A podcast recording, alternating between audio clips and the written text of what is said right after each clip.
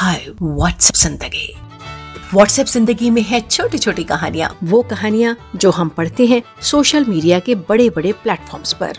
वो कहानियाँ जो शेयर की जाती हैं व्हाट्सएप पर। ज़िंदगी की बड़ी बड़ी सीख देती हैं छोटी छोटी कहानियाँ। मैं हूँ आपकी दोस्त सुखनंदन और आज की कहानी है भेड़ चाल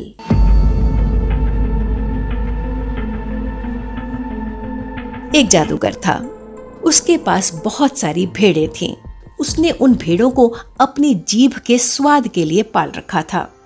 रोज़ाना एक भेड़ काटे जाते थे और बाकी भेड़ें देखती तो डर के मारे थर्रा जाती कि उनको भी किसी दिन इसी तरह कटना है।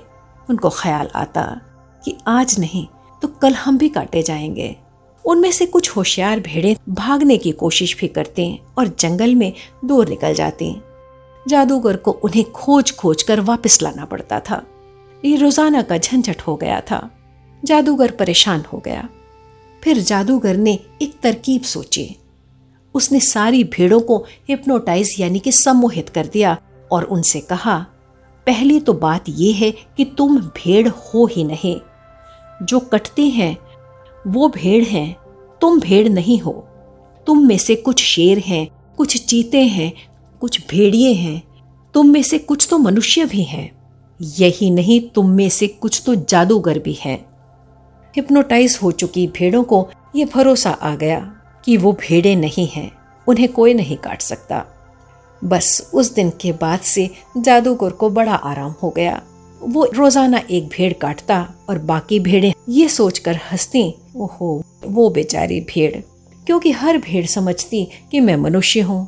कोई भेड़ समझती कि मैं तो खुद ही जादूगर हूँ, मुझे कौन काटेगा? कोई भेड़ समझती कि मैं तो शेर हूँ, मुझे कौन काट सकता है? सारी भेड़ें सुनी सुनाई बातों पर यकीन कर बैठी थी। लेकिन उनका कट मरना तो तय था। कहानी खत्म हुई। साथियों, सुनी सुनाई बातों पर यकीन करना हमें भी भेड़ों की श्रेणी में ही लाखड़ा करता है। कहानी को सोचिएगा जरा। व्हाट्सएप ज़िंदगी? ओनली ऑन हब पर